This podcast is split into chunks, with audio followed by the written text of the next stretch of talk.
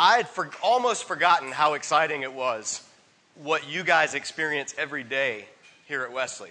16, 17 years ago, I was a student here, finishing up my art degree, um, in charge, interning campus outreach. Every Thursday, go down, preach at the Tate Center, uh, pass out Bibles on Tuesdays. And I just, once you get out of this, things seem like they start to slow down a little bit in churches that you go into. And what you'll be may, tempted, may be tempted to do is try to recreate the intensity and the high that you're feeling during your Wesley days, which is very real and very powerful and amazing. And then when you don't see that in churches, maybe get burnt out or get cynical or kind of hop from church to church looking for the next big thing. And what I want to encourage you to do is take everything that you're experiencing in your time at Wesley, take it and let it power you throughout your life. Let it remind you when you go out into other churches, when you go out into other ministries, of just what the power of God consists of, and then take that to those churches. Because Wesley's to raise up generations of leaders, and it's doing that, and it's done that for 20, 25, 30 years. And so it's really cool that Clay asked uh, some of us to be able to come back and share. And I remember my intern days, uh, I, I had some pretty neat stuff happen, like testimony wise. I mean, I saw some crazy stuff. And I grew up Methodist preacher's kid, so I kind of believed in it. Like, yeah, this stuff's real, but eh, it doesn't happen much. and then my time at Wesley, so I started to see all these amazing things.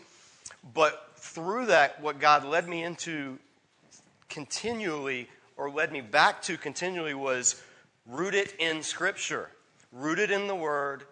Um, have something that you can weigh everything through. Not to be like the heresy police that goes around and says, well, that's not from the Lord because I can't find chapter and verse, or, or anything like that, but to let Scripture be your anchor that holds you firm and doesn't allow the enemy to come in and scramble you up and mix you up and get you chasing things that aren't the core and the real of the kingdom of God. And so, one of the things that my ministry is devoted to, my ministry is called Disciple Dojo, and it's uh, jmsmith.org. Please hop online, find me on Facebook, Instagram, whatever. Connect with me because I love it. My ministry is a discipleship ministry to help people like you and people like others in your churches to equip them to wield the sword. That's why it's called Disciple Dojo. The dojo is a martial arts call. You go, you train, you smack each other with swords, you get better. That's what the ministry that God's called me to is all about, and that's why I'm excited to be able to come and talk to you about a, uh, something that I'm really passionate about, which is taking the Bible out of the seminary, out of the pulpit, and giving it to the rest of us, giving it to everyone. Yesterday, we talked about the importance of understanding the big picture of Scripture. We talked about the danger of learning it in soundbite format or, or devotional daily format. Devotionals are fine. Daily reading's fine. You can even read the message if you want to. You're not going to go to hell. That's great.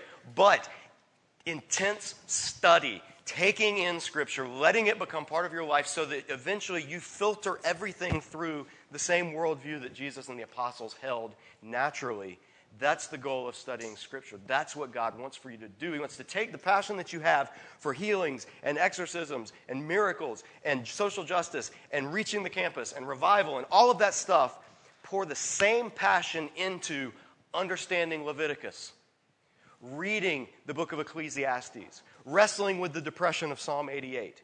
He wants you to take that and apply the same amount to the study of Scripture.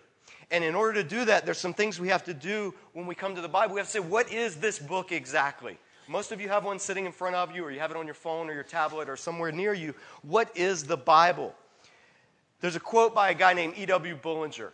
He was a theologian in the late 1800s, early 1900s. He put together a big, thick book. Um, it was figures of speech used in the Bible. If you ever can't sleep at night, get the book off the shelf and start reading it. It's the most boring thing you'll ever read in your life. However, it's a syntax book. He goes through and analyzes every figure of speech in the entire Bible in its Greek and its Hebrew context and gives its Latin and its Greek classification so that Bible students can know when there's a figure of speech being used, when there's a pattern being used, et cetera, et cetera. Super nerdy, super geeky, super important to studying Scripture. The quote from the preface of that book is this one, and it's my favorite quote on the nature of the Bible. Now, Bullinger had some wacky beliefs, by the way. I don't endorse everything he taught. He had some weird end times views. So just take this quote for what it's worth. He says, The Word of God may, in one respect, be compared to the earth. All things necessary to life and sustenance may be obtained by scratching the surface of the earth. But there are treasures of beauty and wealth to be obtained by digging deeper into it. So it is with the Bible. All things necessary to life and godliness lie upon its surface for the humblest saint. But beneath that surface, there are great spoils which are found only by those who seek after them as for hid treasure. What Bullinger's saying is the Bible, think of it like the earth. You can live, you can die, you can work, you can have children, marry, job, you can do everything you want on the surface of the earth. And people have for thousands and thousands of years. But if you want treasure, if you want the stuff that's worth a lot, you dig. If you want gold, if you want diamonds, in our day, if you want oil, whatever it is you want, you got to dig. Now, you can live your whole life without those things. But there's a reason that companies invest billions and billions and billions of dollars in digging and drilling in the ground because they know that it pays off for them to do that. And those billions and billions that they spend are multiplied almost infinitely if they can get at the treasure that's down below. And it's just like that with reading scripture. You can go your whole life and just know John 3:16. You can live and you can, uh, you can do ministry and you can die a godly saint who the Lord loves and delights in and is well pleased with if you never know anything other than just the very basics. That can happen. However, God has set it up. If you dig, you will find even more. If you go deeper, God will meet you there. And He leaves it up to you. He leaves it up to you to determine how deep do I really want to go? Do I want to stay on the surface in terms of Scripture? Do I want to stay on the surface, have a few verses I like, do a study from Ephesians every now and then, read a psalm every now and then, maybe read some from the Gospels? or do I want to go deep?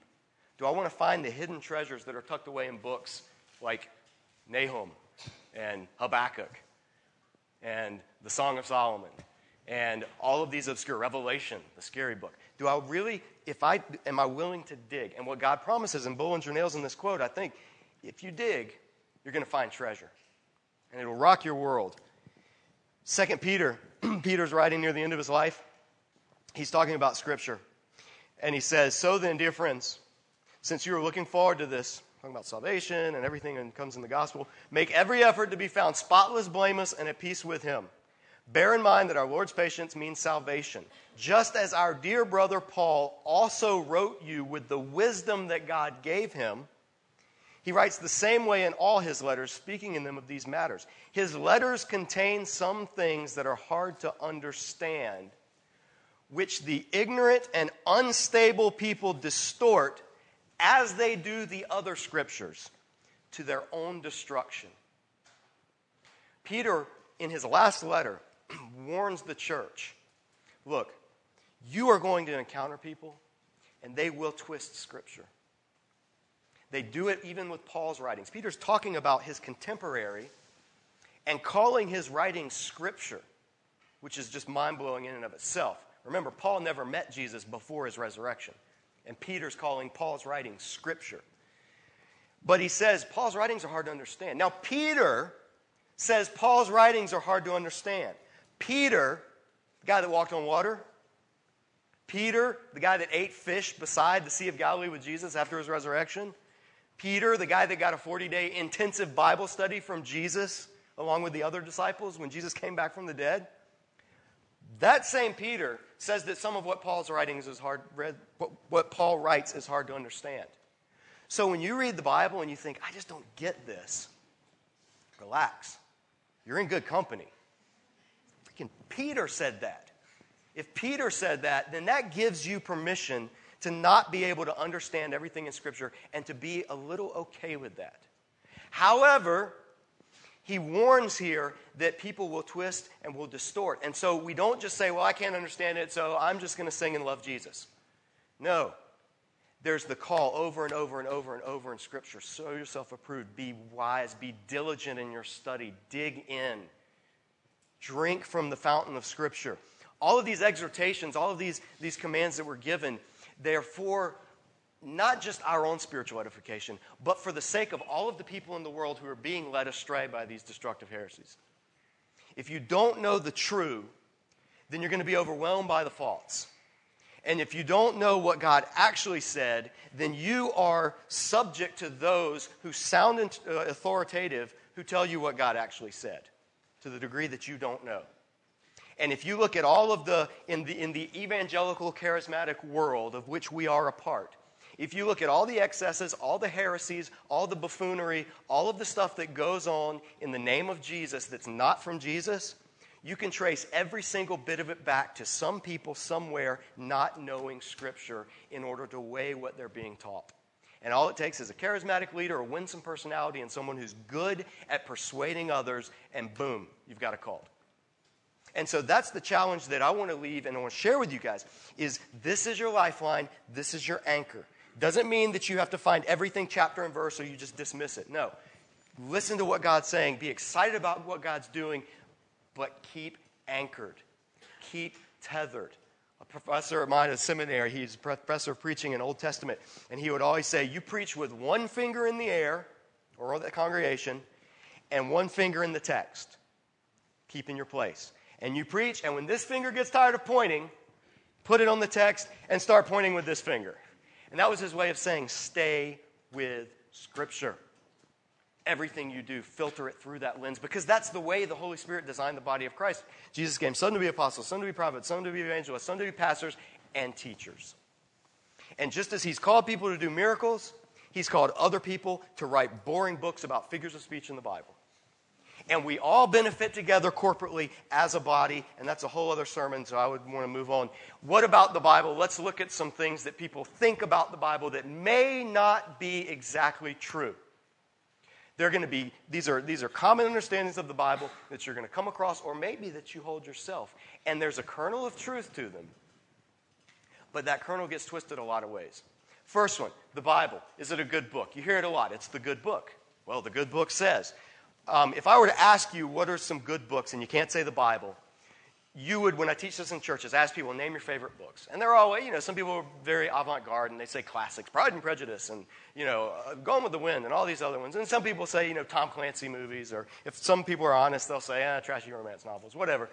But regardless, they name all their favorite books. Mine's Watership Down, for the record. Fantastic book. Go read it.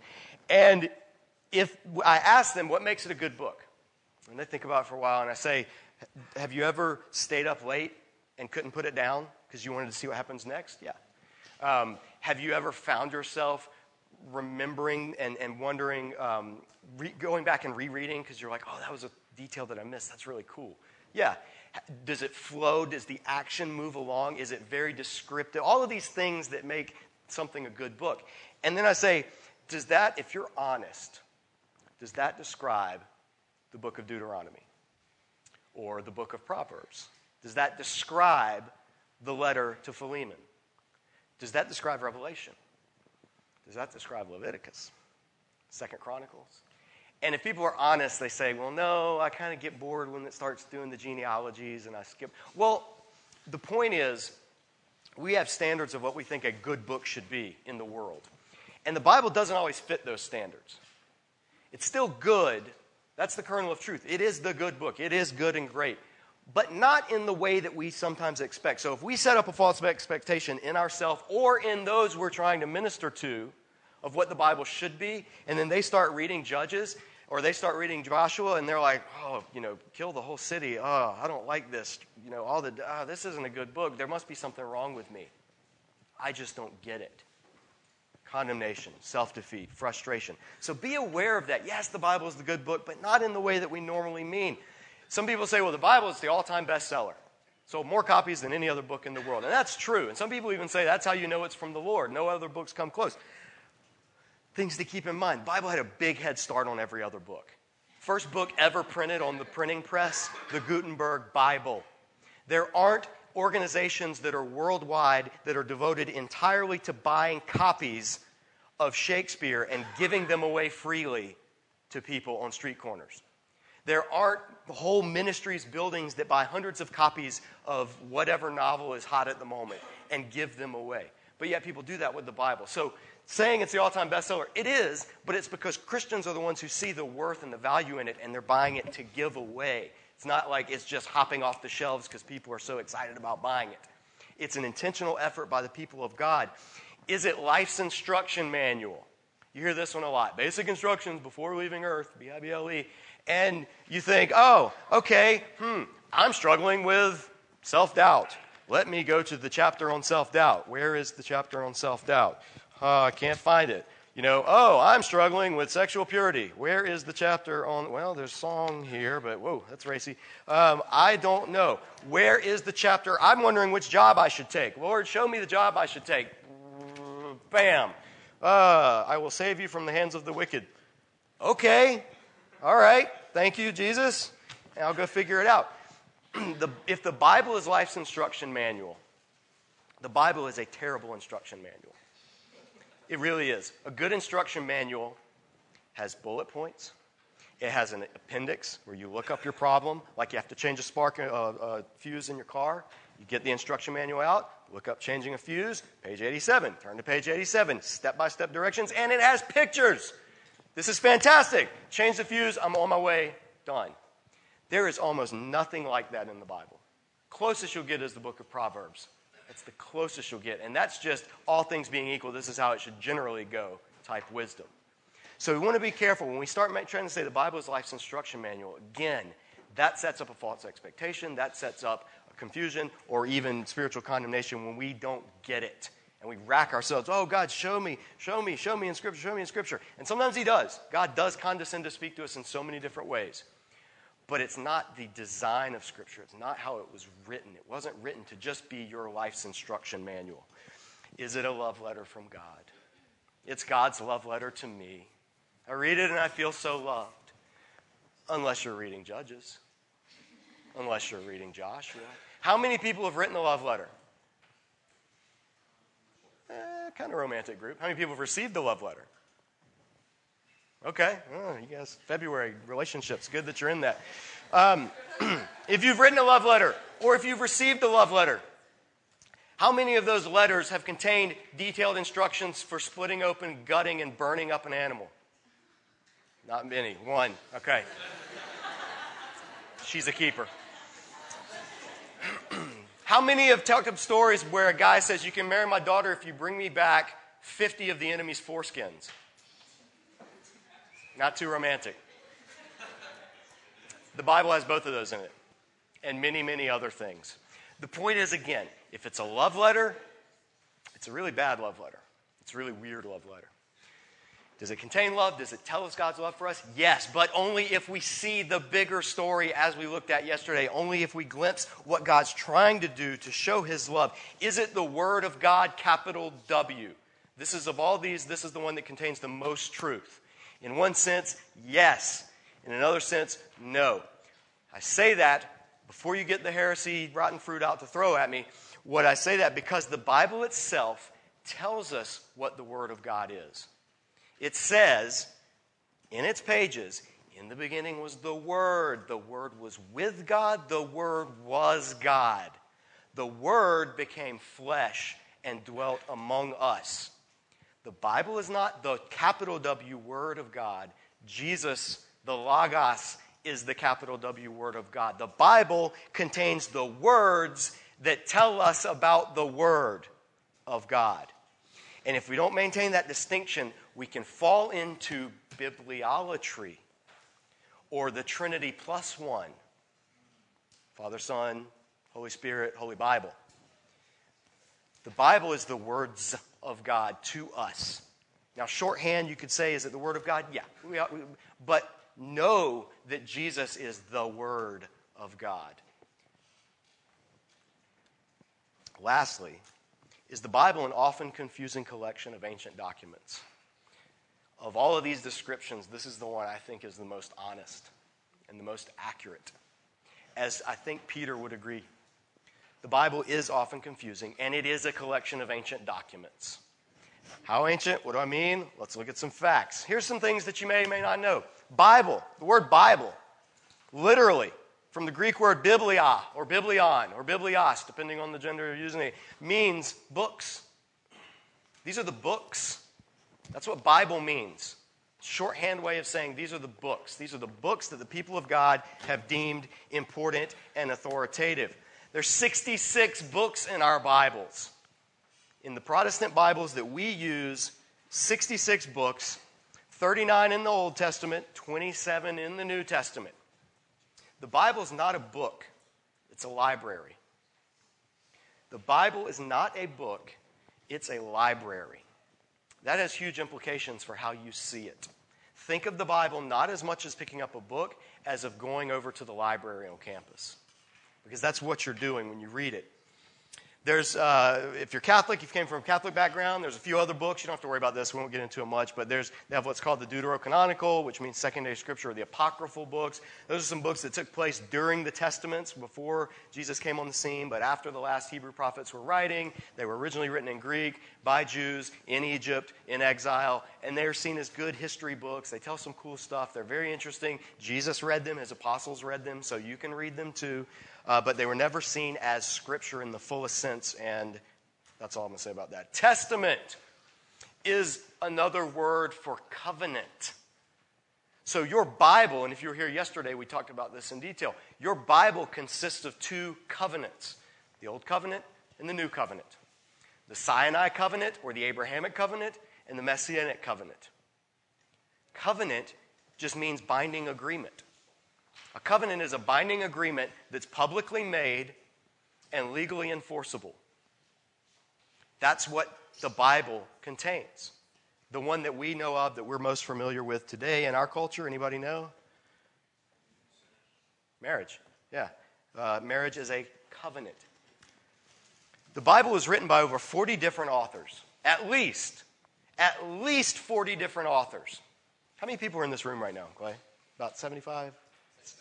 Somewhere. Okay, so like this side of the room, you guys are uh, this group. Let's say you guys all decided we're going to write a book, all right?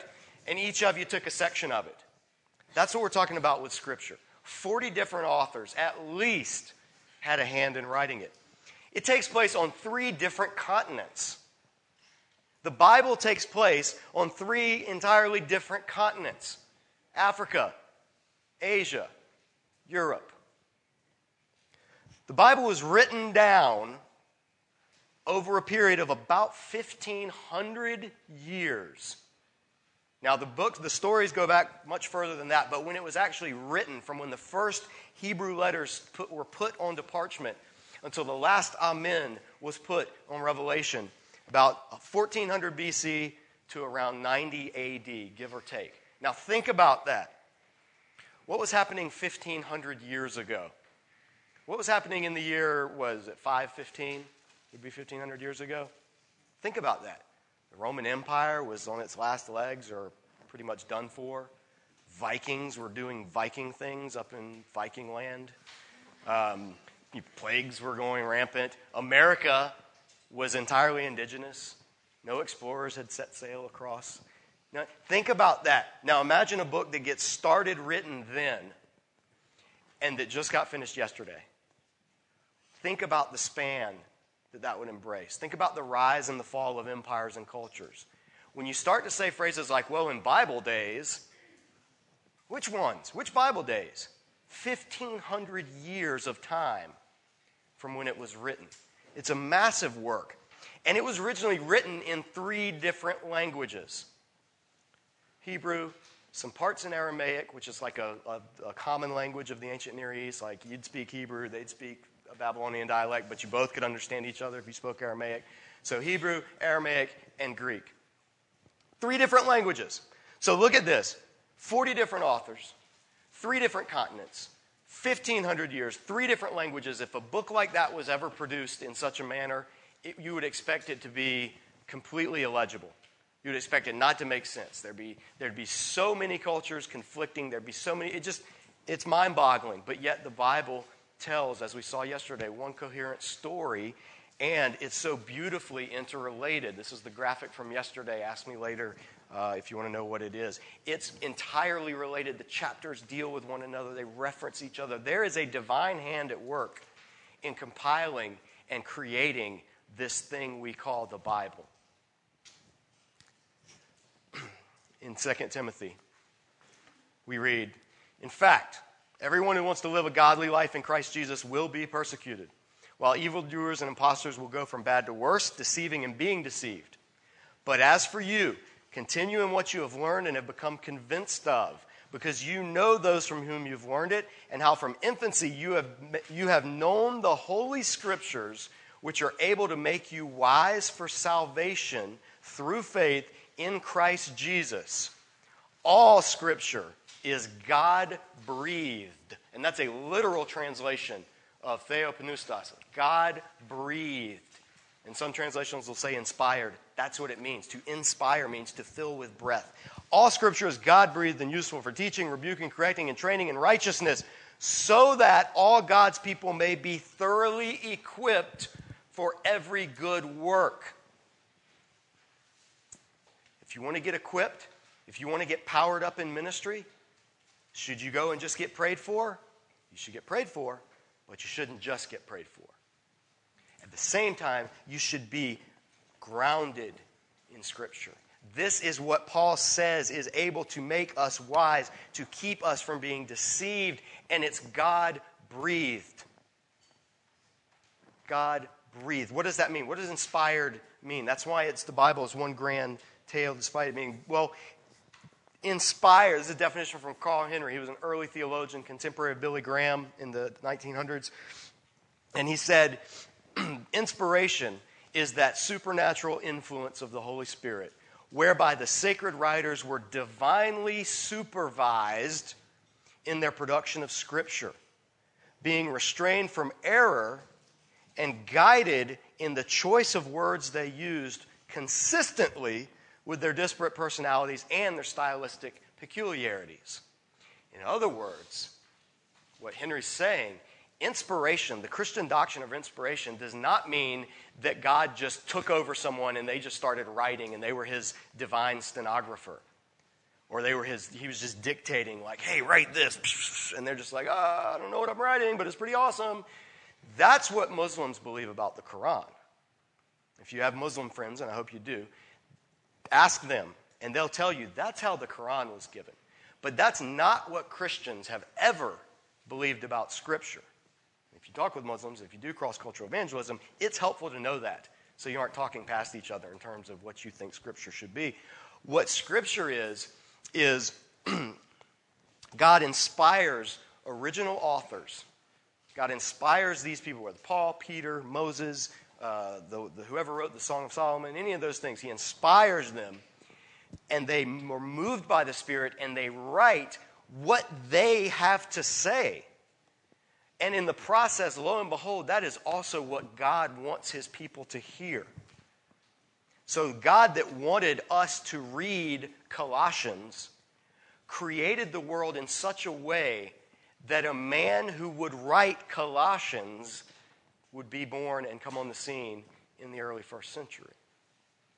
God ordains it sovereignly. It's a very mystical, it's, it's a very spirit inspired. The, the word Hebrew, the spirit word, the word for spirit in Hebrew is wind or breath. It, it's very fluid, it's very dynamic, and that's how Scripture is given to us is this inspiration. And through the work of the Spirit, the church as a community has weighed and has heard the voice of God speaking through these texts. And now we have the final product of that the original documents that they or their scribe wrote. This is what inspiration means. When somebody says the Bible is inspired, what they mean is that God breathed into the process of creating and filling and illuminating people to speak and to write or to preach and record his words for his people as a whole. And only those words that those original authors wrote can be said to be inspired. No modern translations inspired, no copy of a copy is inspired, none of that. Doctrine of inspiration applies to the original texts by the original authors. Now, there's a whole section I do in, in, in, Bible for the rest of us, the small group study that we have, um, that's available right now for 40 bucks. Uh, that's actually true. But there's a whole series that we do on that where we talk about, okay, well, how do we know what the original text was? How do we know, you know, that Paul really did write this? How do we know that? There's manuscript variants. What's that all about? I read a book by Bart Ehrman. He said there's 250,000 discrepancies in the manuscripts. That's more words than there are in the Bible, et cetera, et cetera. Whole section that deals with that. What I want to say is the Bibles that you have in your hands, on your phone, on your tablet, if they're a modern translation, they are overall an accurate reflection of the original inspired words of God. And you can be confident in them. Now, you can't be arrogant in them. You have to be humble. You have to realize that they are translations, not the originals. But there is there, everything needed for salvation is contained in almost every decent Bible translation out there. However, when you start to dig and you go for the treasure, you start to realize God originally wrote this thing in different languages. These words that I'm reading were not originally written in 21st century North American English. And there are shades of meaning and shades of nuances that are in the Hebrew and the Greek and the Aramaic that can't really be fully expressed in the English language because we don't have words for them. Or we have too many words, and the Hebrew just had one or two, and we translate them differently. So every Bible that you have, every English Bible you have, is in a translation, and every translation is an interpretation. Every translation is an interpretation. Now, I didn't mean that mean every translation is a bad interpretation. Most of them are very good interpretations. But every translation of the Bible you read is an interpretation. And to the degree that you don't know the biblical languages, is the degree to which you will be subject to those who do. And that's just something we all realize. I mean, you're reading English Bibles because people translated them, and those people are competent in the text, and they understand the languages, and they understand what they're translating into. And it's, and it's, a, it's a very, it's amazing. It's a ministry of God. I had a roommate in seminary in Massachusetts, and I had just come from Wesley.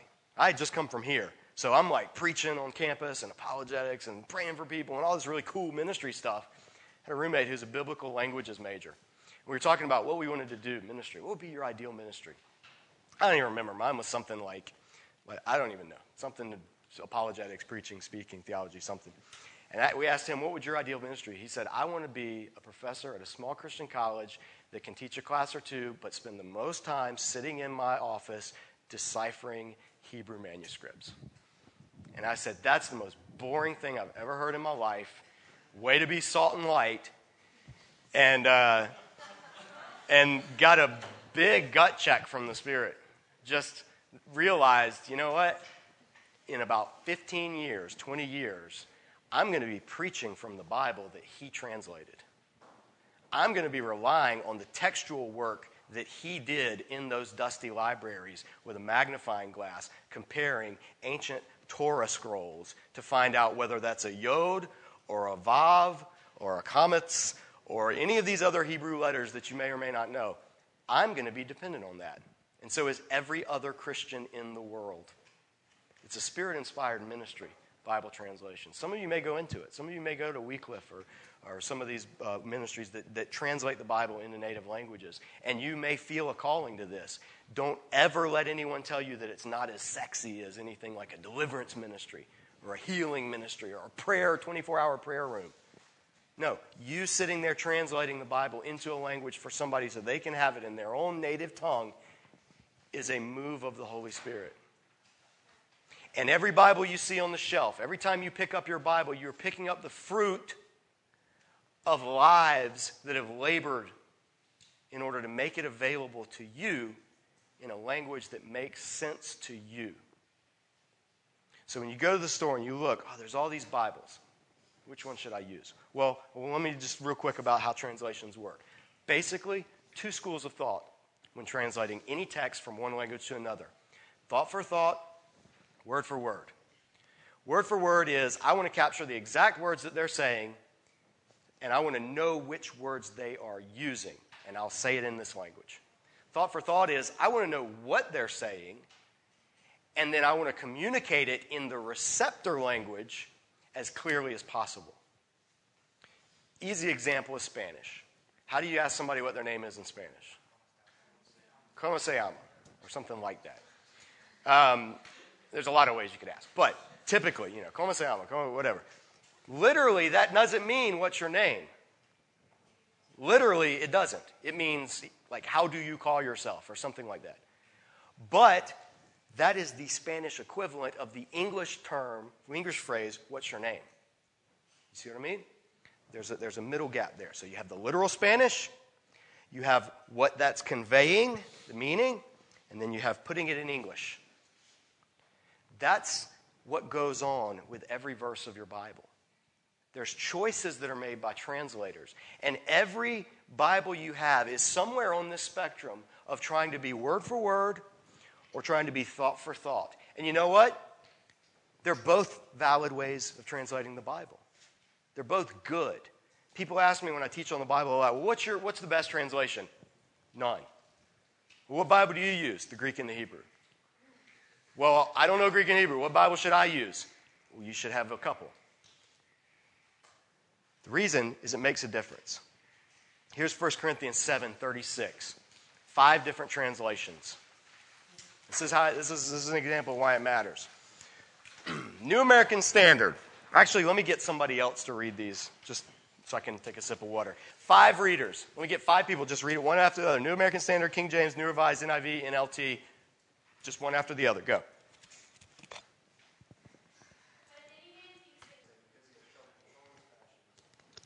Okay. Ooh, same verse. The same Greek words underlie all of that all of those translations. Anybody notice a big difference? If you're reading the New American Standard, you're thinking, I need to call social services. Because this man is having trouble acting unbecomingly toward his virgin daughter. And that's a no no. If you read the New Living Translation, you think oh, it's about a guy that's just really excited about marriage and can't wait, right? Two completely different things. So, question which one's right? Well, they're both right in what they're actually trying to do. Because the way you say fiance is the term that is also translated virgin daughter, but it's someone else's virgin daughter. So if you're engaged, your fiance is your virgin daughter of her father. Right? So they're, they're, they're all right. They're all accurate insofar as what they're trying to do. The New American Standard is a very word for word literal. It tries to be as literal as possible, even when it, when it reads weird or could be misinterpreted, like here. But it's still right. New Living tries to say, let me boil down the meaning and explain it, put it in modern English and all the other translations fall somewhere in between. So don't buy into Bible snobbery. If somebody says, well, the King James is the only Bible. No, it's not. You know, well, I think the New American Standard, well, it's a good Bible, but it's not, you know, I'm an ESV person. No, okay, but, you know, there, you realize they are all attempts at explaining the message to you in a language you can understand. And 400 years ago, the King James was a pretty good shot at it. It was a pretty good way of making clear. Now, none of us speak Victorian English. So the King James is the least helpful Bible to study from because it's not our language anymore. Uh, so just be aware of that. Should we take the Bible literally? This is a question that you get if you speak to people about Scripture, and, and you know, it comes up a lot. Will you take everything you take Bible literally? Um, well, that's like asking, do you take the library on campus literally? Well, the reference section, you probably should. The poetry section, probably not. The cartoon section, probably not. It depends on what part of the Bible you're reading. You don't just de- decide beforehand, I'm going to take the Bible literally. I mean, that sounds really good and passionate and, and, and God loving, but it's not. Because sometimes God communicates real truth through non literal language. Jesus said, I am the good shepherd. He was a carpenter. He never shepherded sheep. He said, I'm the vine. He was a man, not a tree. right? I'm the gate. He didn't have hinges. But what he was saying was literal truth being communicated through non literal wording. In the Bible, in the Hebrew world, numbers, when you listed numbers, it was not for the purpose of mathematical precision. Numbers symbolized and communicated things. That's why there's so many sevens and forties and thousands. The Hebrews would round off all the time because the number communicated something more than just numerical amounts. And there's so many examples, and, particularly in books like Revelation and Daniel and Zechariah and others, colors Colors represent things sometimes, like symbols or, or ideas. Uh, on and on. There's so many things.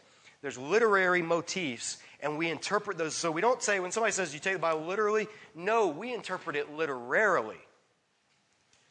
We don't interpret the Bible literally, we interpret it literarily. That means that sometimes we will read it, it will say an event happened, and we'll say that event happened. Sometimes we'll read it and we'll say, This is couched in the guise of, of a parable or an epic or, or some other form of ancient Near East writing, and it's okay to read it that way. But you don't decide beforehand how you're going to do that.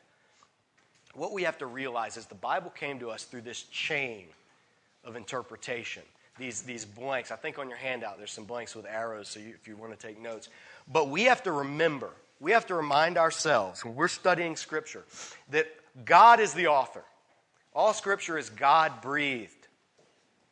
But in that process, God inspired and breathed into a human author, a Jeremiah, or a Moses, or a Peter, or a James.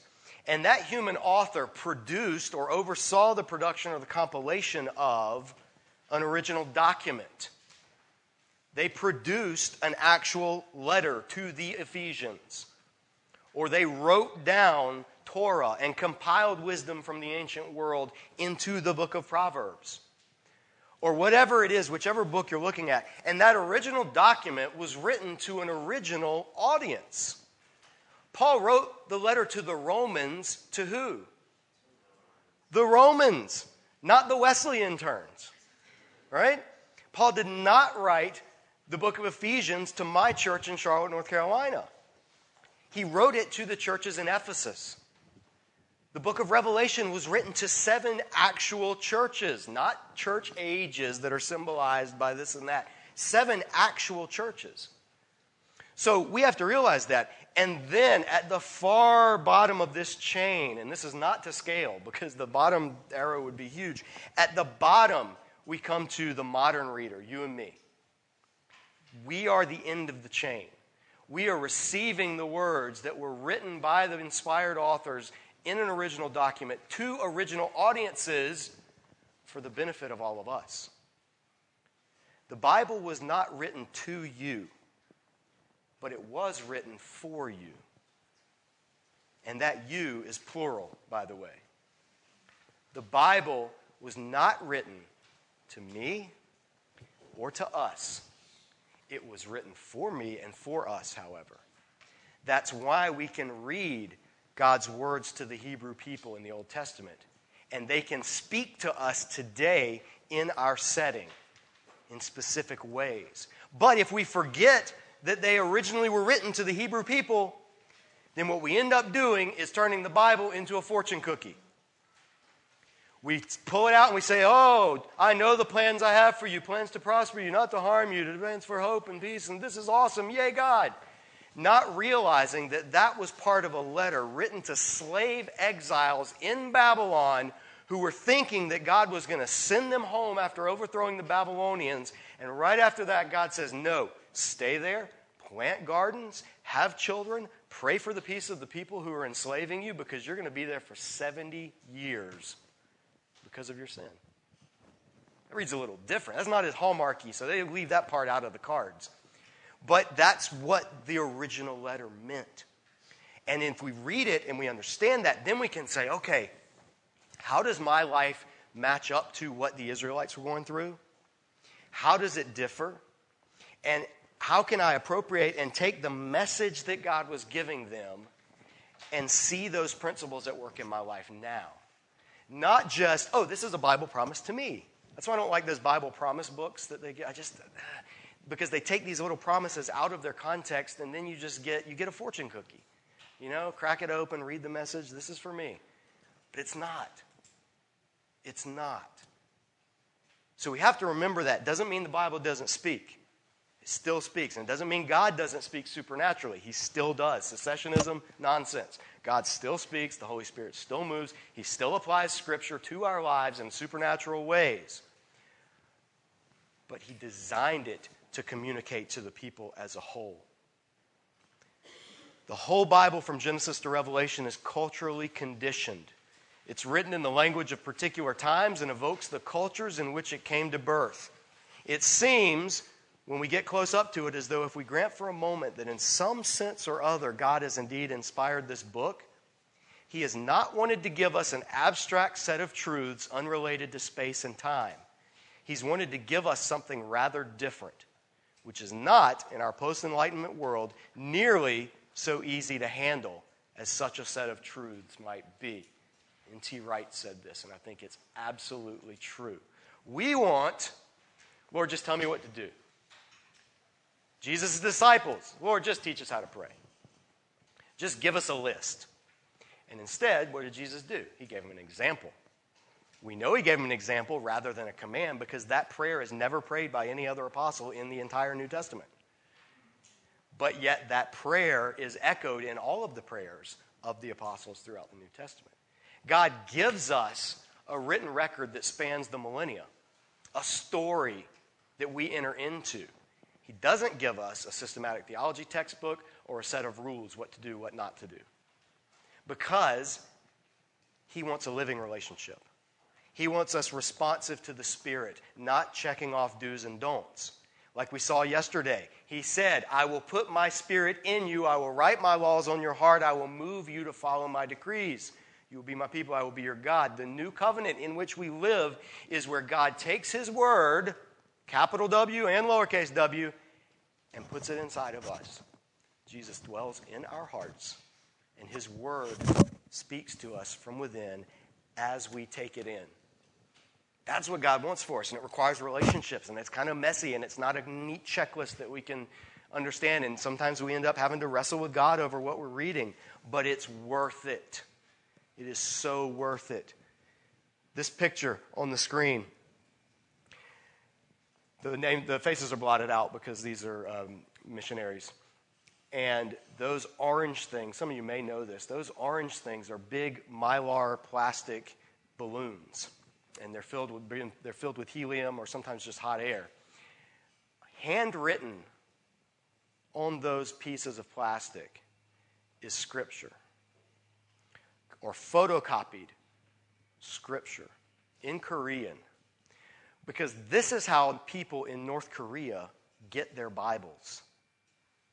These are Christians, Chinese and South Korean Christians, filling up scripture balloons and floating them into North Korea. And the people in North Korea, the Christians in North Korea, find these because they're easy to spot. And they put them together and transcribe, that's where they get their Bible. We go to a bookstore or pull up on our phone, Amazon.com, and order the new single mother's post office worker devotional Bible for teens.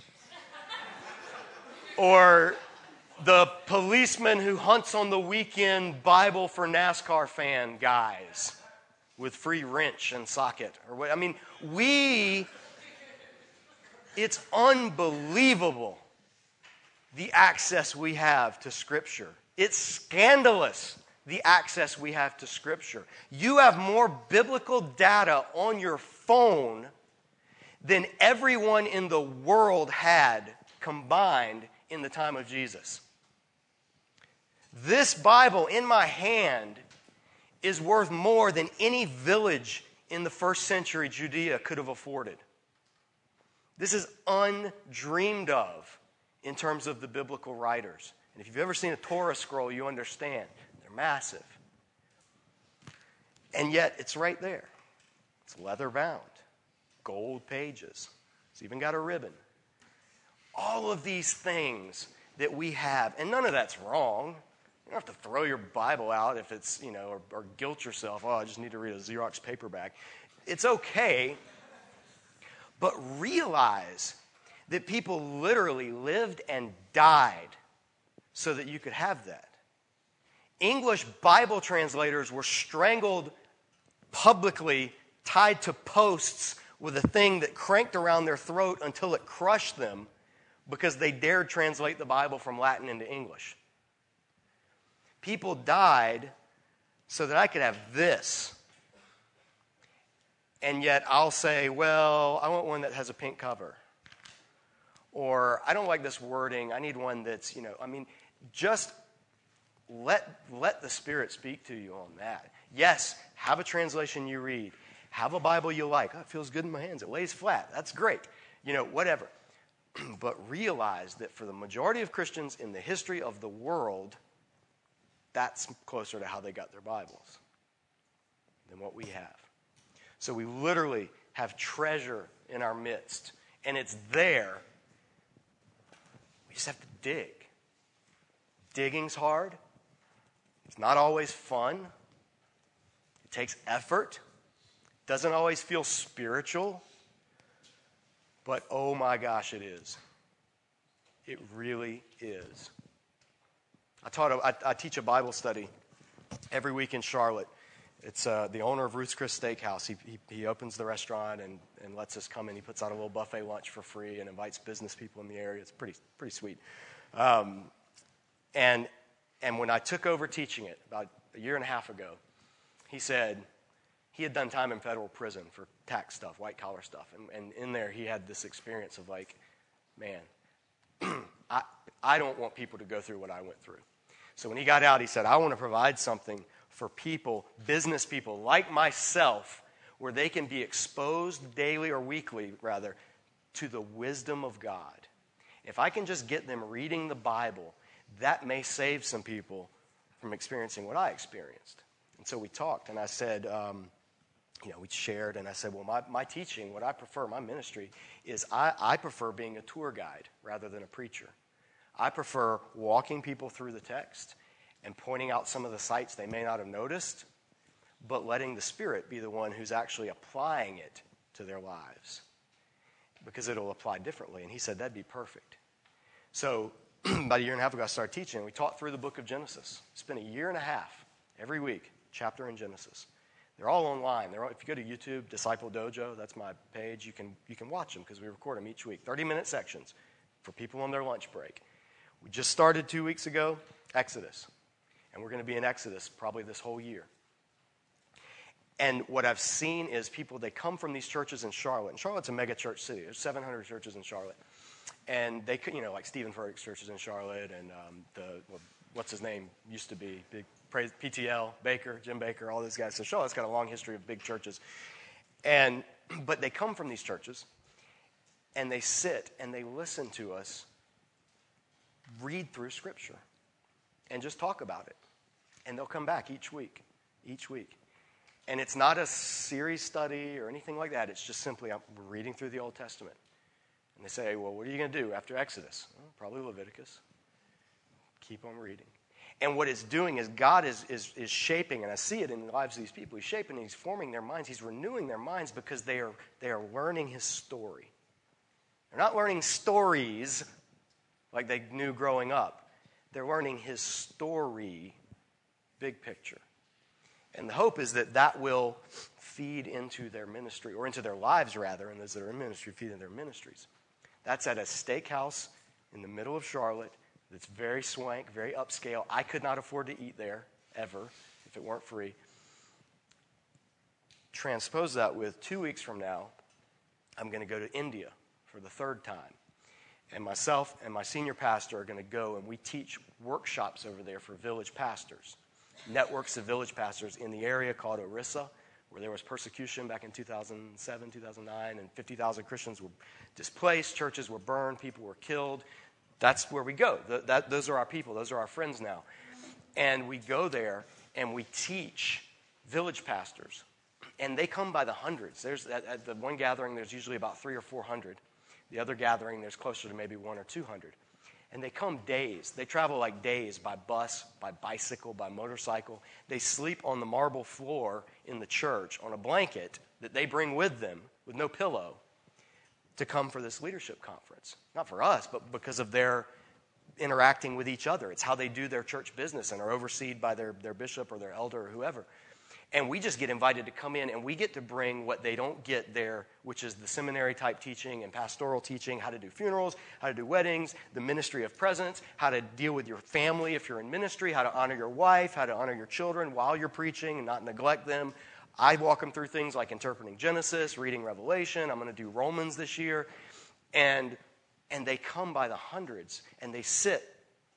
Literally, they'll sit on the ground in a tent where we speak. And they'll sit for hours and listen to it. And the first time I went, I felt just like, what do I have to give to these people?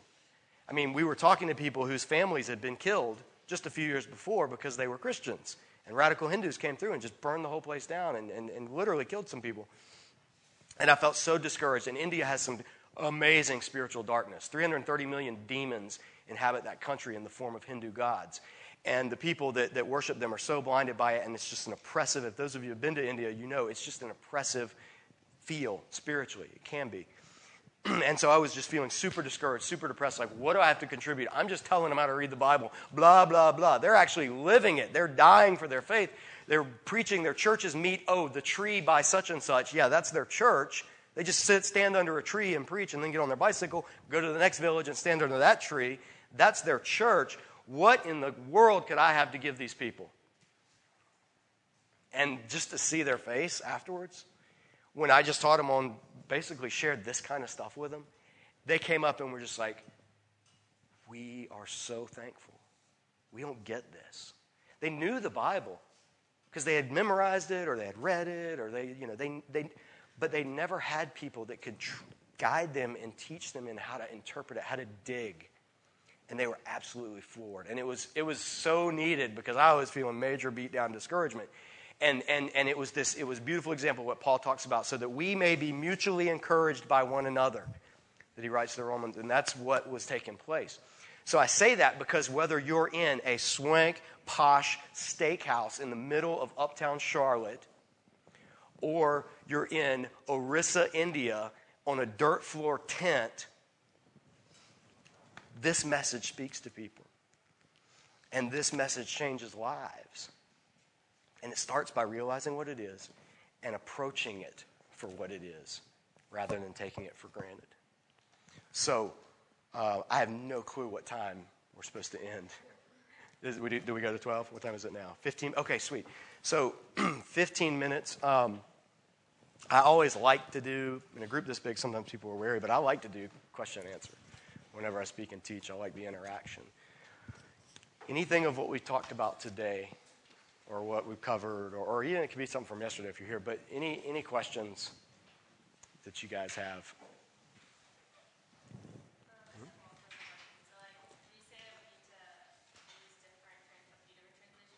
Mm. I'm, I'm, I'm glad, yeah, yeah, yeah. So everything that I just shared is like three sessions worth from my small group study. So I condensed and left a lot of stuff out.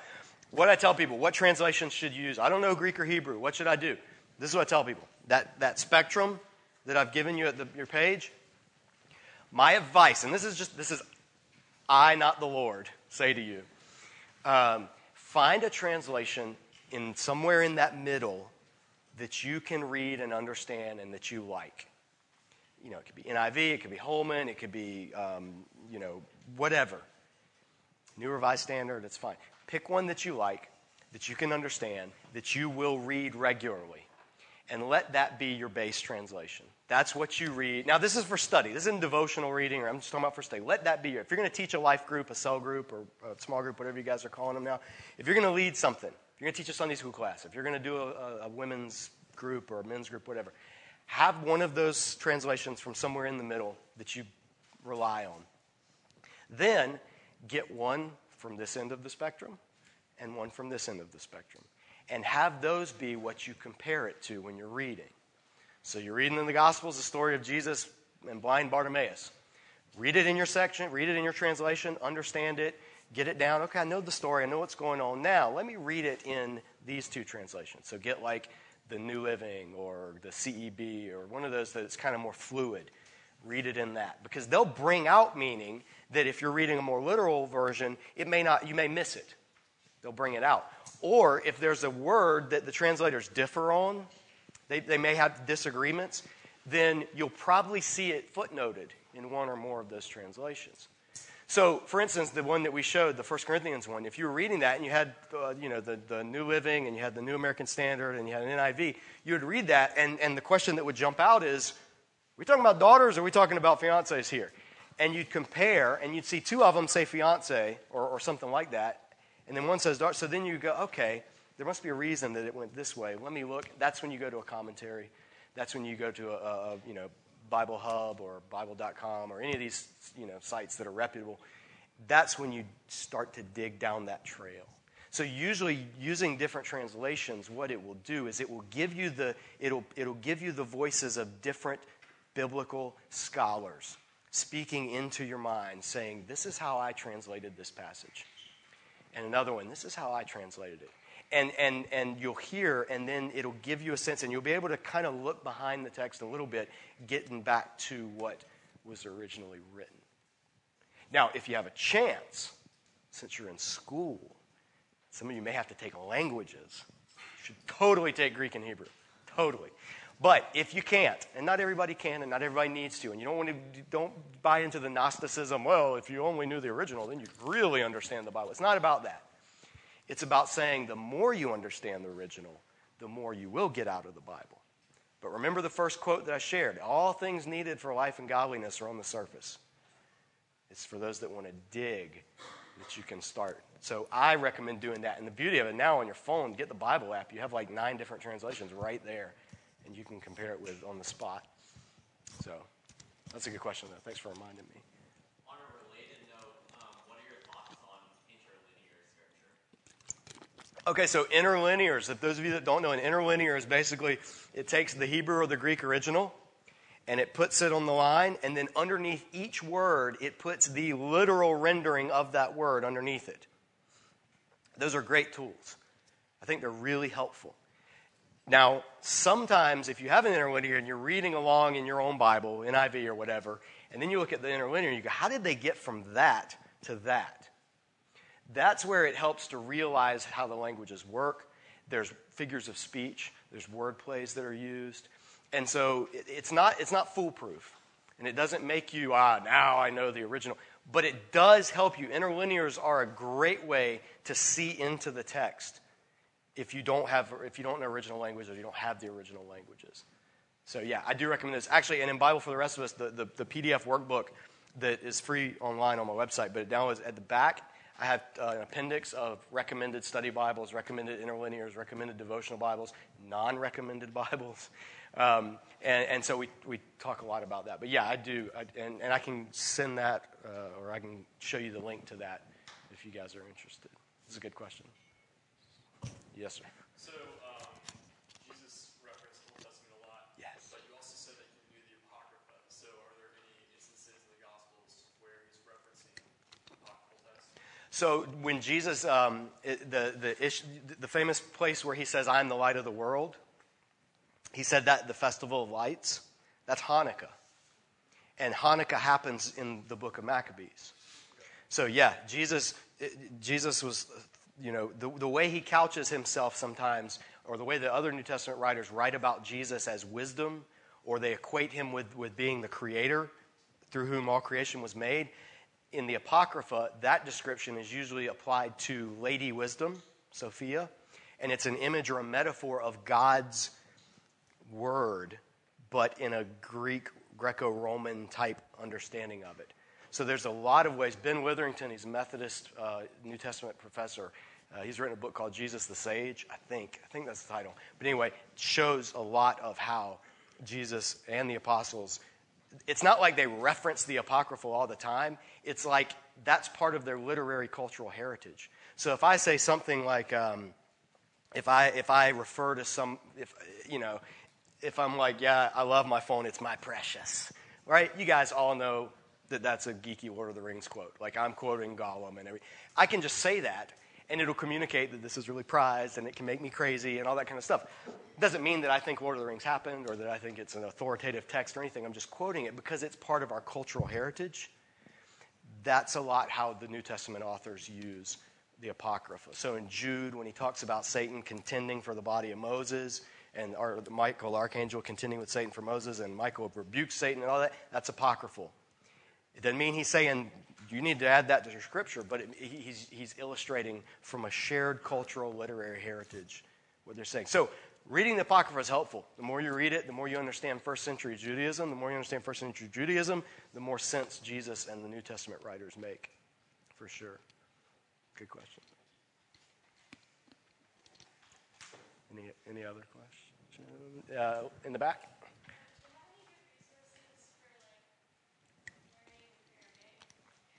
Aramaic? Not on me. Um, do you know Hebrew? Okay. Hebrew first, because Aramaic is very similar to it. You can, you can pick up Aramaic easily if you have a good base in Hebrew. Um, check on uh, check Zondervan, uh, ChristianBook.com. Check Zondervan. Look at uh, Aramaic grammars and they should, any ones that are done by Zondervan are usually pretty easy and pretty user friendly.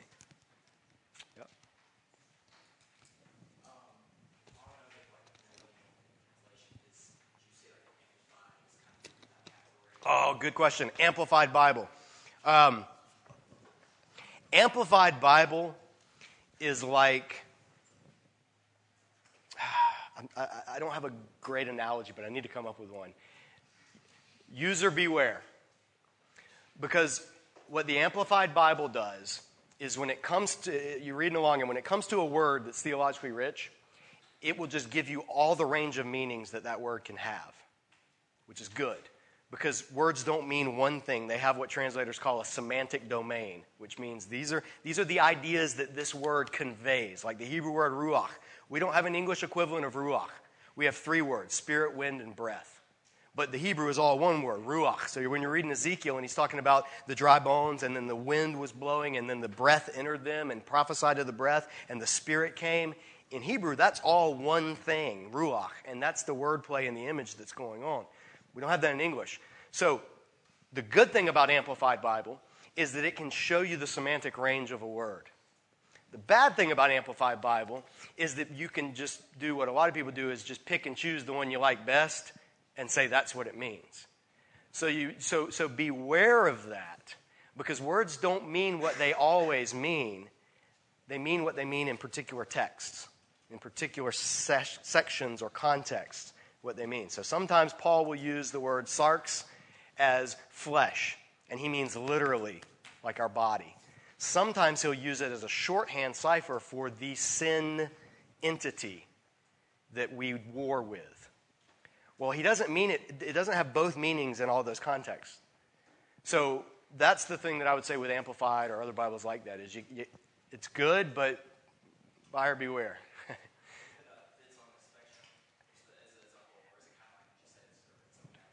word for it'd be towards the word for word, but it's not because of how it's done. It's kind of off the line. Uh, it's kind of like Living Bible. Like Living Bible is not a translation. It's, it's Ken Taylor paraphrased the ASV so he could read it to his kids at night. Uh, so it's a paraphrase of a translation. Um, so, but nobody uses Living Bible anymore. That was in the 60s and 70s. What other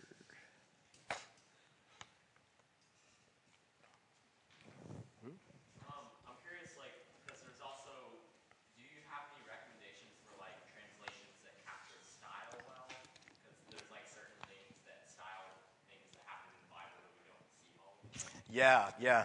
I, what I would, so here's some things that I think are really helpful when reading Scripture that some Bibles do well and some do, don't do so well. Hebrew poetry. Hebrew poetry is not like English poetry in that it's not based on rhyme and it's not based on meter. It's based on parallelism. So in Hebrew poetry, you'll have the author will say something and then he'll say it again, but in a different way. Or he'll say one thing and then he'll say the exact opposite of it, a contrast. It's called parallelism. Sometimes there'll even be tripart parallelism, so he'll say it three times, and each one will bring out a different nuance of the text. Good translations, helpful translations, show you that somehow by breaking up the English into those lines. So, like, for instance, some translations, like King James used to do it, every verse they'd make it a new paragraph. So every verse was its own line. Not super helpful for seeing the flow of the text. Um, when you're reading a translation, every paragraph break, every punctuation mark, every subject heading, all of those are editor choices. None of that is original in the, in the text. There weren't even spaces between words in the New Testament because parchment was at a premium. So it was God so loved the world that he gave his only begotten Son that whoever believes in him not perish but have eternal life. All one word, all in capital letters. No spaces, no punctuation. So that's what the original texts are. And, and a translation that's that what translations try to do is break it up and, and so that the flow can remain in English. When you get to poetry, which is bulk of the Old Testament, you really can see things in it if they preserve that. I'll give one example Genesis chapter 1, um, the first poem in the Bible. It says, So God created Adam in his image. In the image of God, he created him. Male and female, he created them. That's, it's a three part, tripartite thing. God created Adam, which text render man, humanity, mankind, whatever, but it's just Adam, means person. God created humanity in his image. In the image of God, he created him. Male and female, he created them. And if you lay those three out, and you do ABC 1, ABC 2, ABC 3, and you like match the parts up, you see that each one has God created humanity or man in his image.